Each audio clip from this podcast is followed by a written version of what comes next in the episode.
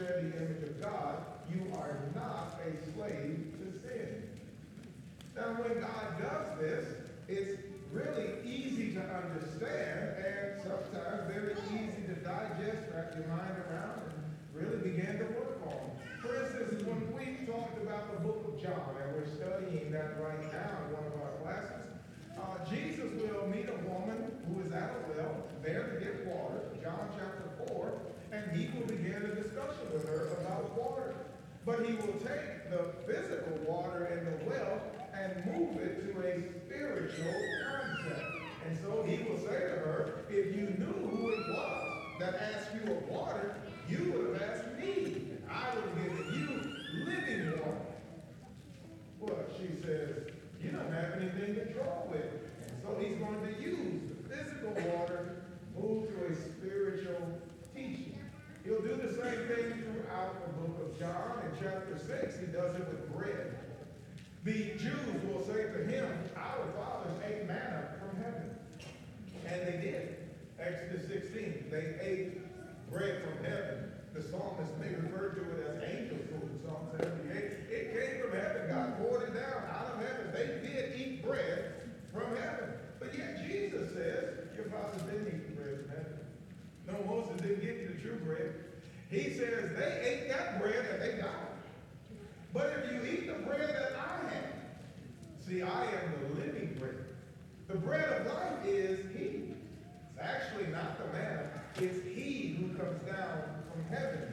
You need to eat of me and drink of me. And for some of them, they said, that's a hard saying. We can't understand it. They just didn't follow Him anymore. Ultimately, Jesus is talking about His Word. That He is the bread from heaven, and His Word is the spiritual thing they need to digest and eat. John 6 63, he says, It is the spirit that quickeneth, the flesh profiteth nothing. The word that I speak unto you, they are spirit and they are life. The eating and drinking is of his word, of him, his teaching. In John chapter 8, we'll talk about fathers. Same thing. They will say, We have Abraham, our father. And Jesus will say, If Abraham were your father, you would do the works of Abraham. You are of your father, the devil. Now, in reality, again, physically speaking, they were the descendants of Abraham. In fact, in the same passage, Jesus says, I know you're Abraham's descendants. And then he pivots and says, but if you were Abraham's seed, spiritually, you take Abraham's descendants, but if you were like him spiritually, you do the works of him. He goes on to say, you're actually of your father, the devil. John 8. And for the most part, when the Bible does this, it's pretty easy to follow. It's pretty easy to understand. It's pretty easy to apply. Sometimes, though, God does the same thing and it's a little more challenging. It's a little more difficult to apply. For instance, if you were to read the book of Hosea or Hosea, you will read about a prophet who is told, go marry a woman a whoredoms. She is not that, but she lives in and among that. And he does. He goes and he marries her, he brings her out of that dynamic, and over time, she begins to be unfaithful. In fact, she commits adultery, and she has children with another man. She doesn't just do that though. She leaves him and becomes a prostitute. And then God says to him, Go yet love a woman. Go buy her back and bring her home. Well, what's the application? You take adultery and then move it into the spiritual. And what God says to the prophet is, that's the way Israel has behaved toward me. They've been unfaithful to me. They've gone and gotten lovers, other gods. They have relationships outside of our they've been unfaithful. And you know what God did? He won them back. You see, sometimes it's easy to understand, but if you're married, that's a lot more challenging to apply. And then there are instances where it's just flat out unfair. That's where we find ourselves. You see, what's on the table before us this morning is slavery. The Bible does the same thing. You study the topic in Scripture, it's talked about a lot. It's talked about in a variety of applications. People entered into it in different ways. It's mentioned in both covenants, regulated the behavior of each by God. There is a kind of slavery that's expressly forbidden and condemned. 1 Timothy 1, 8 through 10 would spell it out. I think the ESV would use the word enslavement. I think the King James would say men They would call that unholy and profane. But whatever you think about it, in fact, I'd invite you to think about it. Think about bondage. Think about domination, lack of freedom, punishment. Whatever the words slave and slavery conjures up in your mind, in fact, let me give you just a moment to conjure something up in your mind. Now, whatever that is, would you move it from the physical to the spiritual. Because God takes that concept, personifies it over here spiritually. As you do that, move that concept to you. As you do that, move that concept to your soul not your body. As you do that, understand Christ coming in light of that. In John chapter 8 and verse 31, Jesus said to those Jews who believed in him, If you continue in my word, then are ye my disciples indeed, and ye shall know the truth, and the truth shall make you free. To which the Jews responded, We've never been in bondage physically. We've never been in bondage to any man. How do you say then, we will be free? To which Jesus responded, Verily, verily, I say unto you, whosoever committed sin is the slave of sin. And the servant or slave does not abide in the house forever, but the Son abides forever. And if the Son will therefore make you free, you will be free indeed. When Jesus came to this earth, it was not to free anybody from physical bondage. Matthew 1 and verse 21 says, She shall bear a son, and you will call his name Jesus, for he will save, deliver his people from their sin. He is referred to as the Savior. What did you have him saving you from? He is the deliverer from what? Understand his invitation to come to him in that way.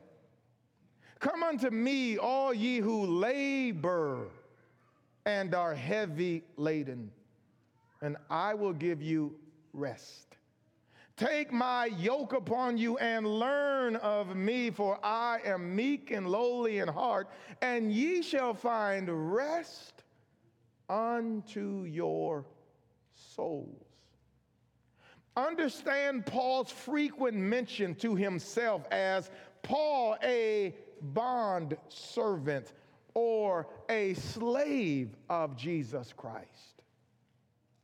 What we're talking about this morning is that because you share the image of God, you are not a slave to sin. If you have your Bibles there in the book of Romans in chapter 6, what we would do normally is walk through this chapter.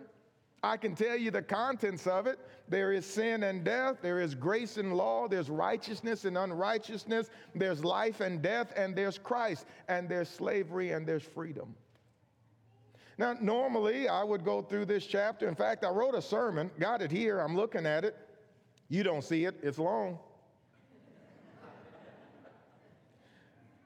And normally, what I would do is I'd go through that sermon and then I would say, Now let's make some application. And in the last three to five minutes, I try to hurriedly put in some application, but that's not what we're going to do this morning. What we're going to do this morning is go straight to the application. We're going to try and be as practical as we can because very often you hear preachers like myself and others tell you, encourage you to change your life, to be transformed to be more like Jesus. And we use, I would, Ephesians 4 17 to 24. You've not so learned Christ, and you take off the old man, and you be renewed in the spirit of your mind, and you put on the new man. And sometimes I've been asked, How do you do that? To which I've sometimes replied, Well, you take off the old man, and you be renewed in your mind, and you put on the new man. And so this morning, I'm not going to do that we're going to get very practical and just talk about how you do that. This is not number one, it's just an introductory thought as we work up to number one.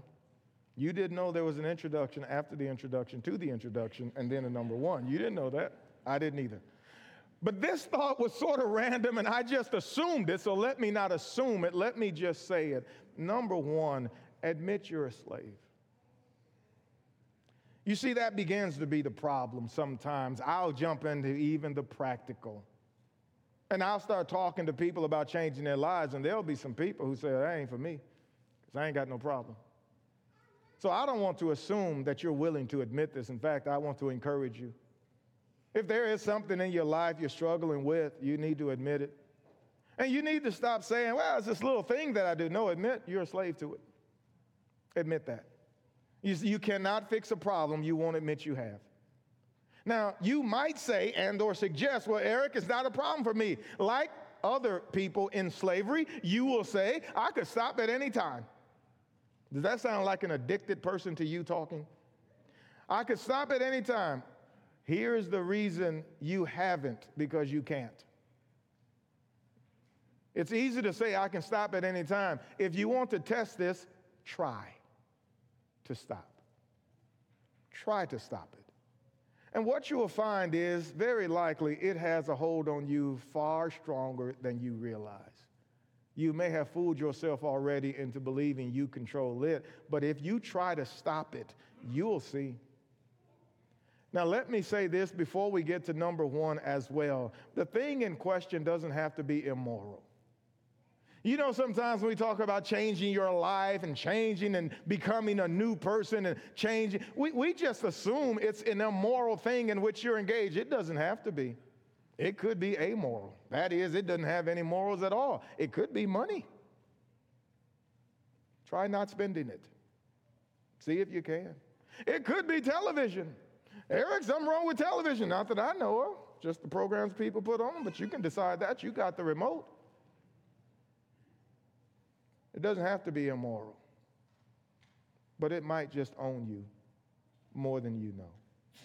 How can I change? Here's number one think inward, not outward.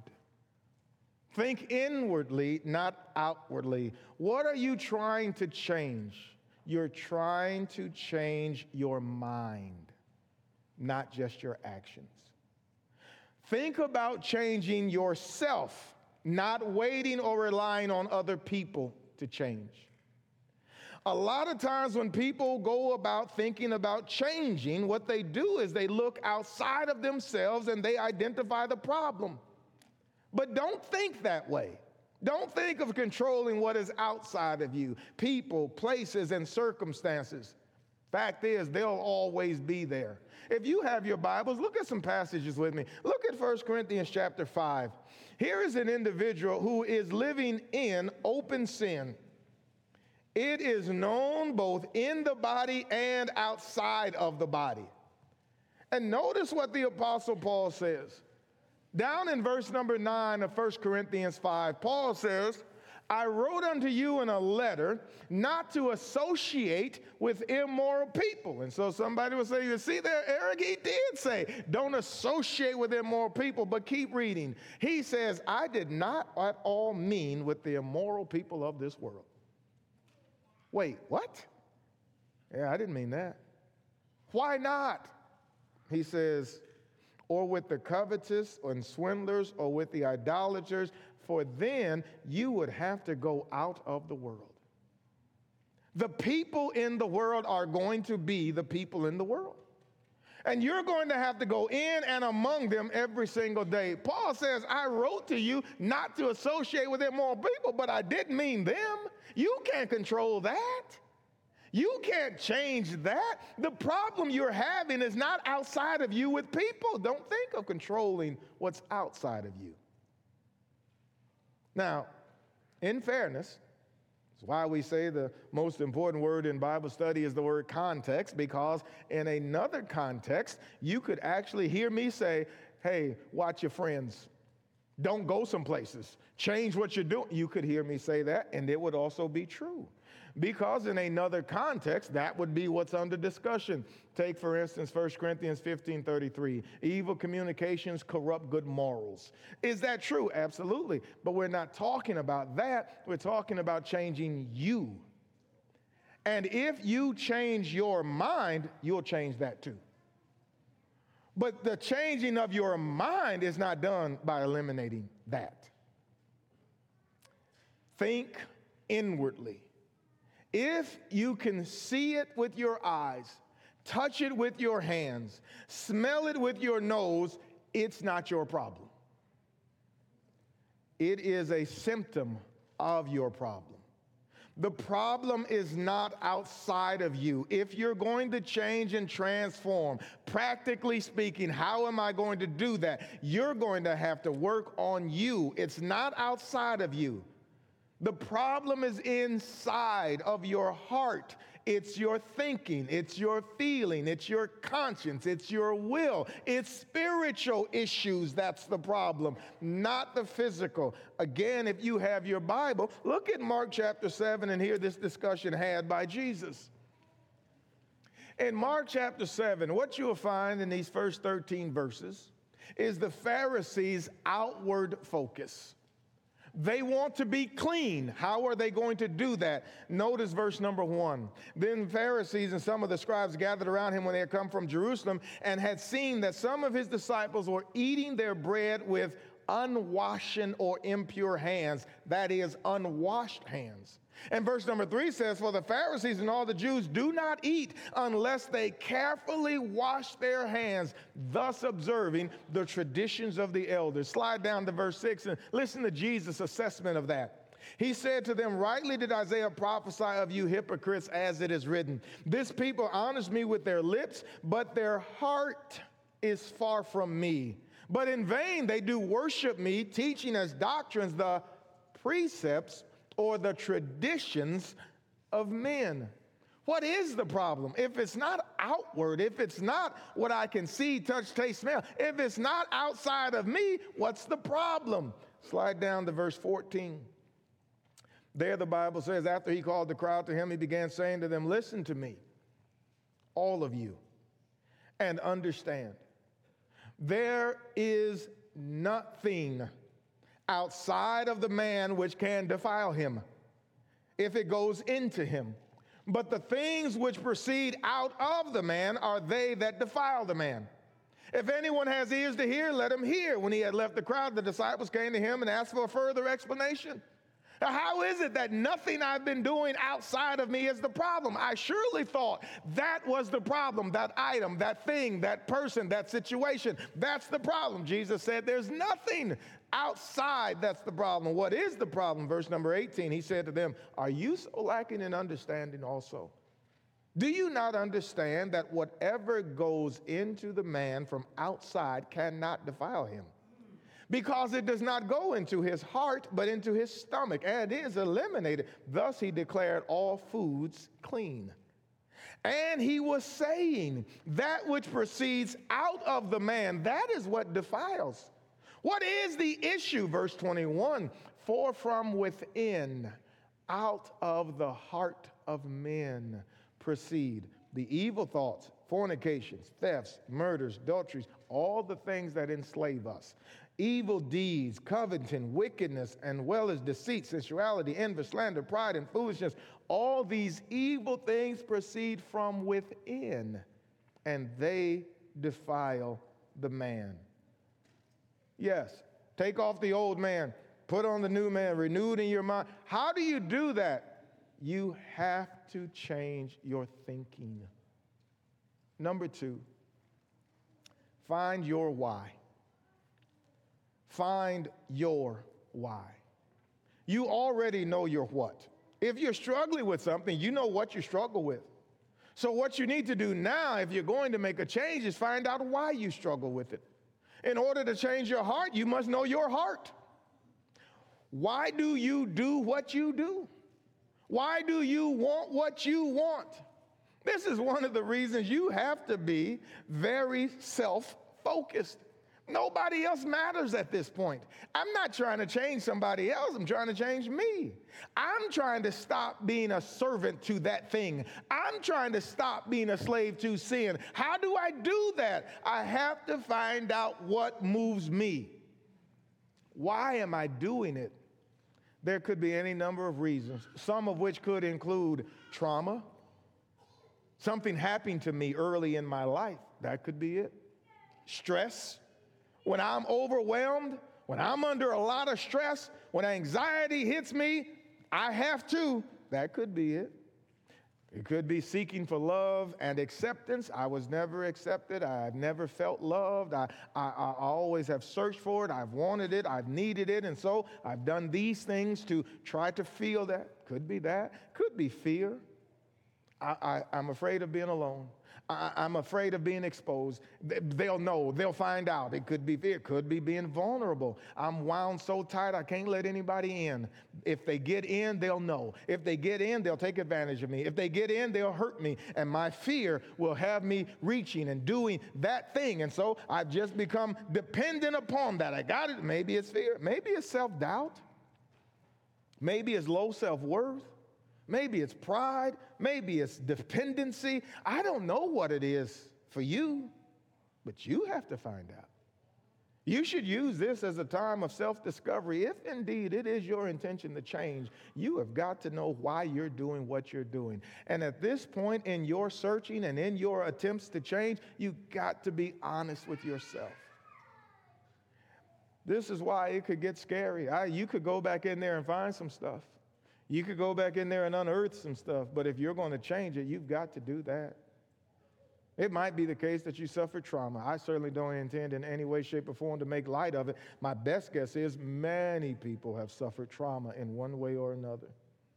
And it might be the case that that trauma early in your life moved you to reach for, do something, this, that, or the other to soothe that trauma. And that might very well be the explanation for why you started it question why are you still doing it?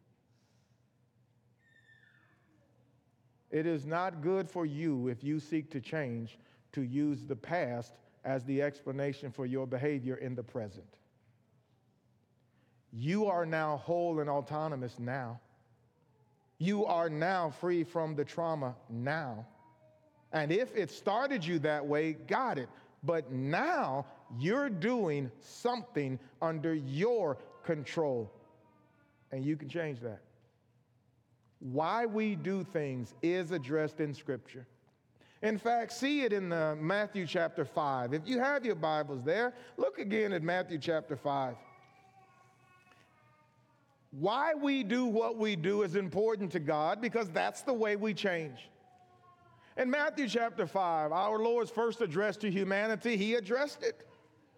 In verse 27, he says, You have heard that it was said, you shall not commit adultery. Got it. That is the physical act of having someone else's spouse. You cannot do that. Under the law of Moses was forbidden, and it, it carried the death penalty associated with it. And so you cannot do that. That's what you've heard said. And notice verse 28, though, and the shift. But I say to you that everyone who looks at a woman with lust for her has already committed adultery with her in his heart.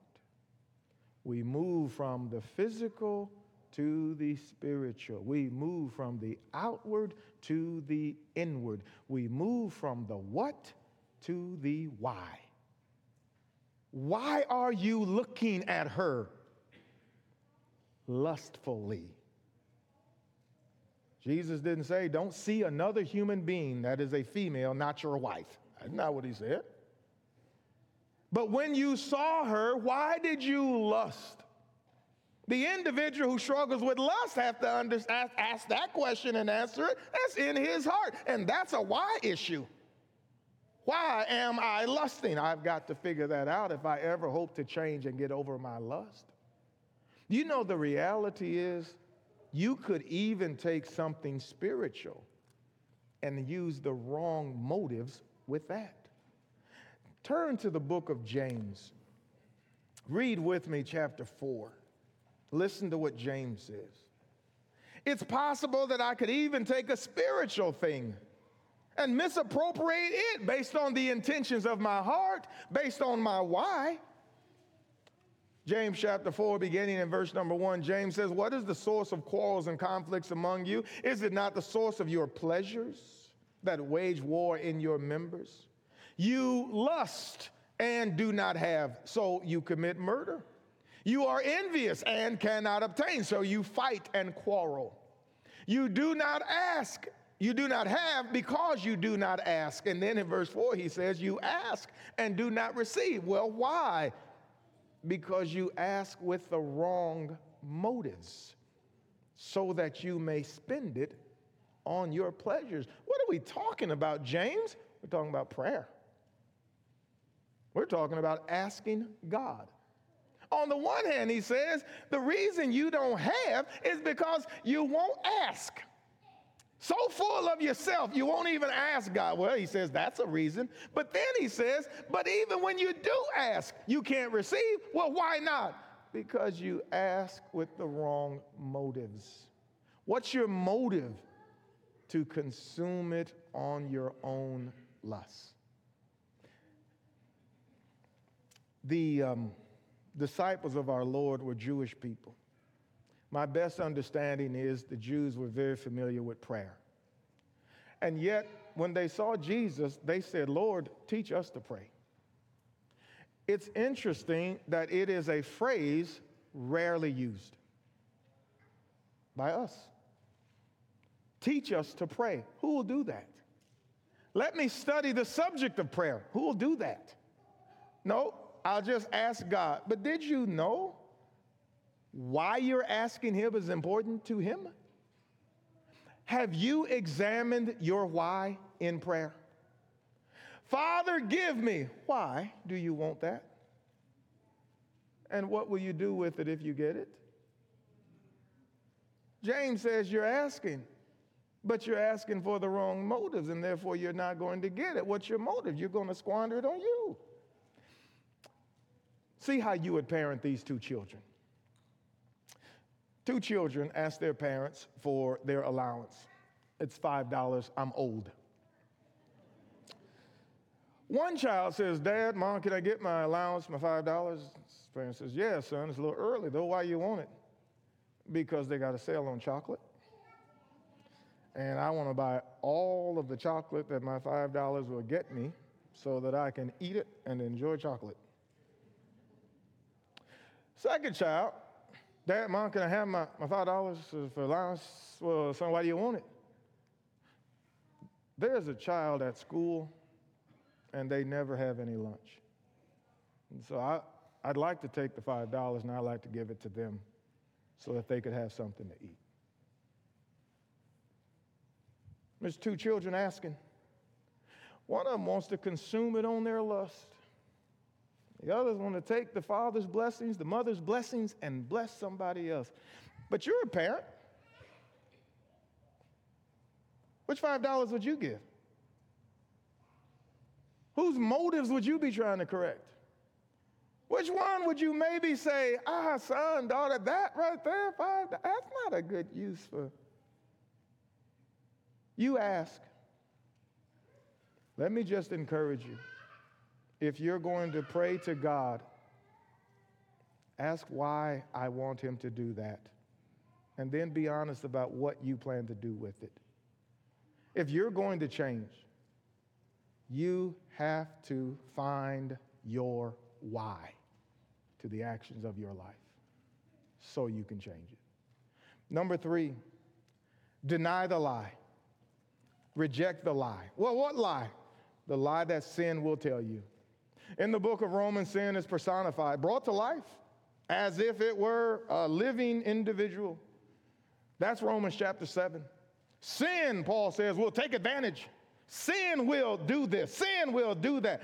But one of the things that sin will do is it'll lie to you. Sin will say, hey, this is good for you. Nobody understands you like I do. Forget what they're saying. You need this. Sin will tell you, listen, you, they don't know pain you've gone through, suffering you've been under. Don't even worry. I know they're talking, but you need this, and sin will just keep whispering. You got to deny this lie. It's a lie. The long term pain is far worse than the short term pleasure. Go back to Romans 6 and listen to Paul address that just briefly. In Romans chapter 6 and verse number 20, Paul says, For when you were slaves of sin, did you ever see yourself that way when you were coming to Jesus? Did you ever see yourself as in bondage to sin?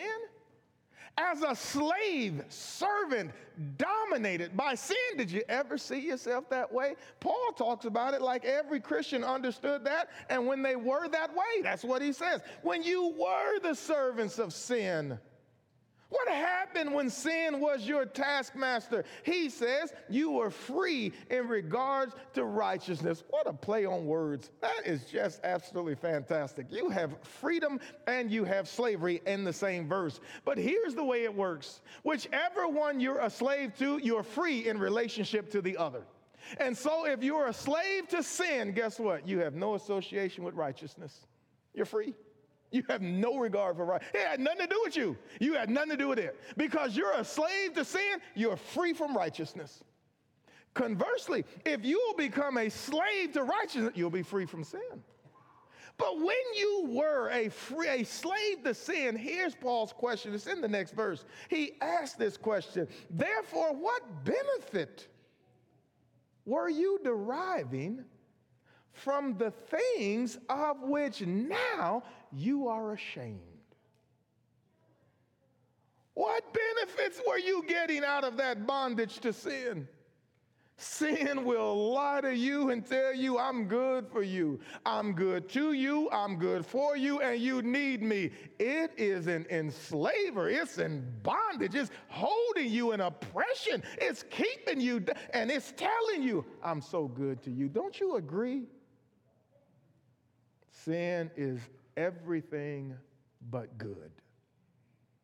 Sin is destructive.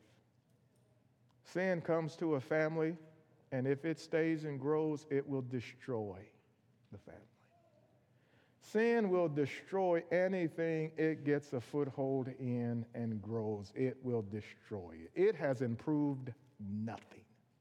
It's destructive.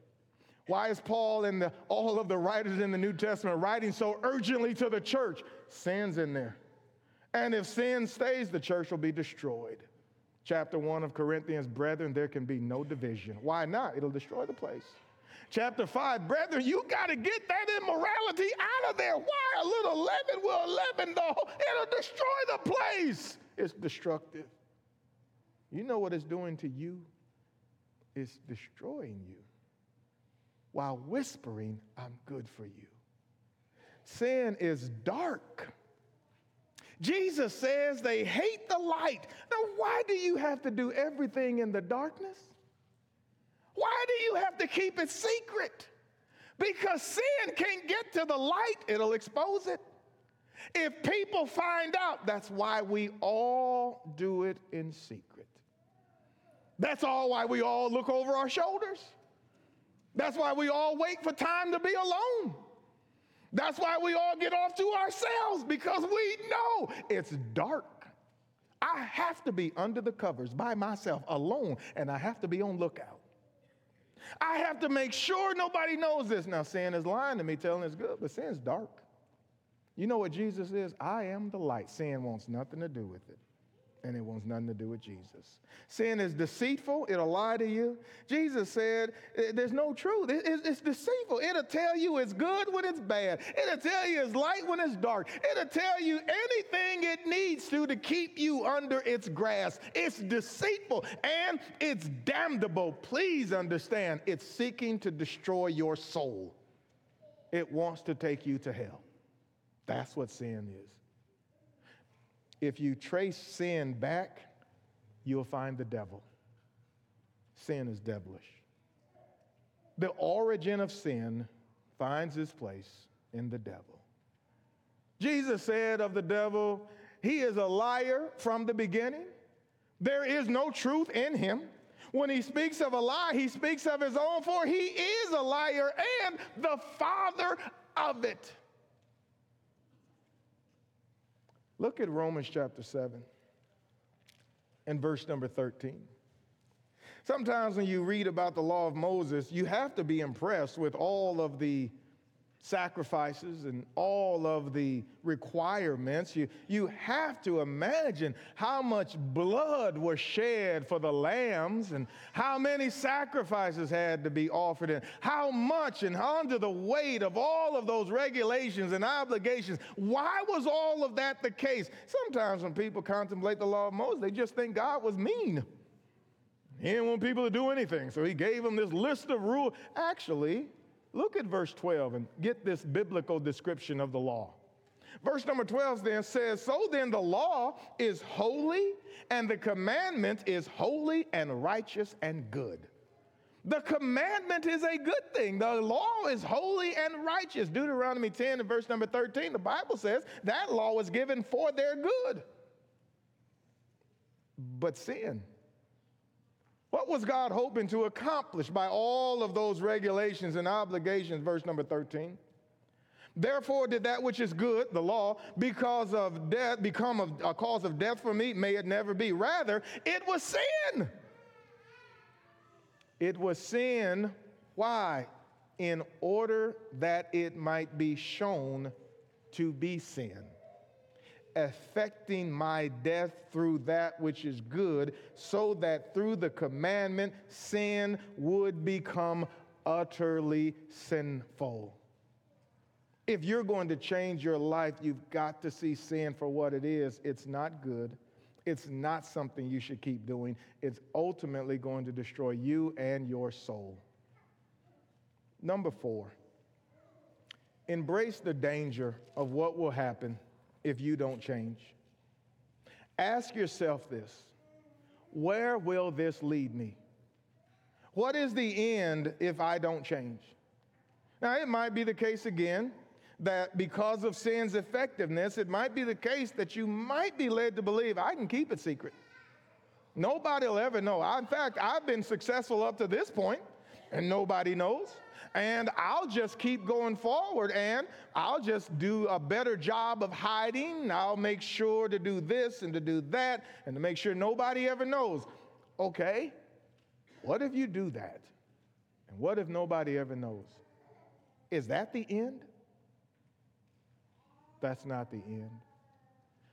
In verse number 16 of Romans 6, Paul says this Do you not know that when you present yourselves to someone as slaves for obedience, you are slaves of the one whom you obey? What's the end? What are our options? Either of sin resulting in death. What's the result of this if I keep going? Death. But I'll keep hiding it from everybody. It's death. And in verse 23, he says, For the wages of sin is death, but the gift of God is eternal life. Friends, in order to change, you might ask yourself, What if I don't? What if I persist in continually going down this road? How will it end? Here is one of the amazing things the Bible does for us it tells us a start point of something, enter. And then it tells us the journey, walk. And then it will tell us the destination, the end. And everybody in life has entered one way or another, one gate or another. And everybody is walking one way or another. And they're doing it right now every day. And sometimes, because the journey is long, because it seems like I've been successful in hiding, and because it appears, it feels like there's been no appreciable damage to me, I'll just keep going. But you've already been told the end. This will result in death.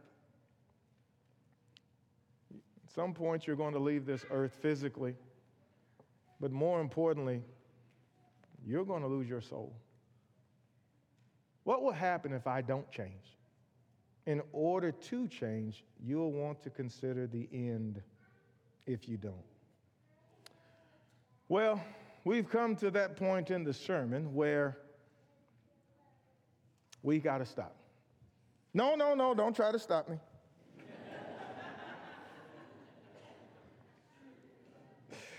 Listen, what we tried to do this morning is give you some practical things to use to change your mind and change your life.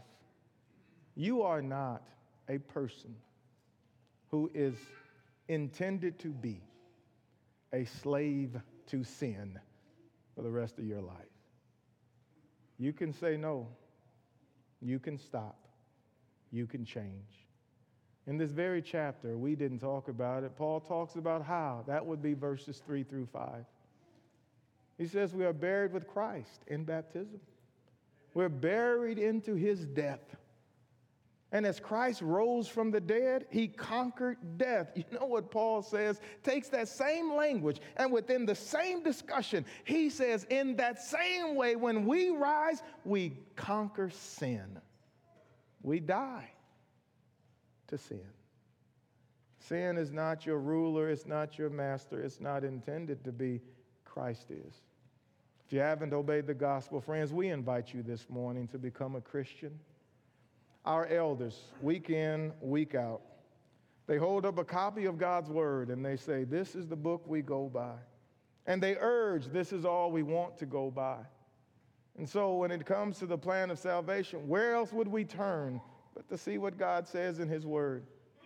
what He says is believe that Jesus Christ is the Son of God. To repent, change your heart, change your mind, change the way you're thinking, get a new mind. Confess the name of Jesus and be buried with Christ in baptism so you can rise and be a new creation.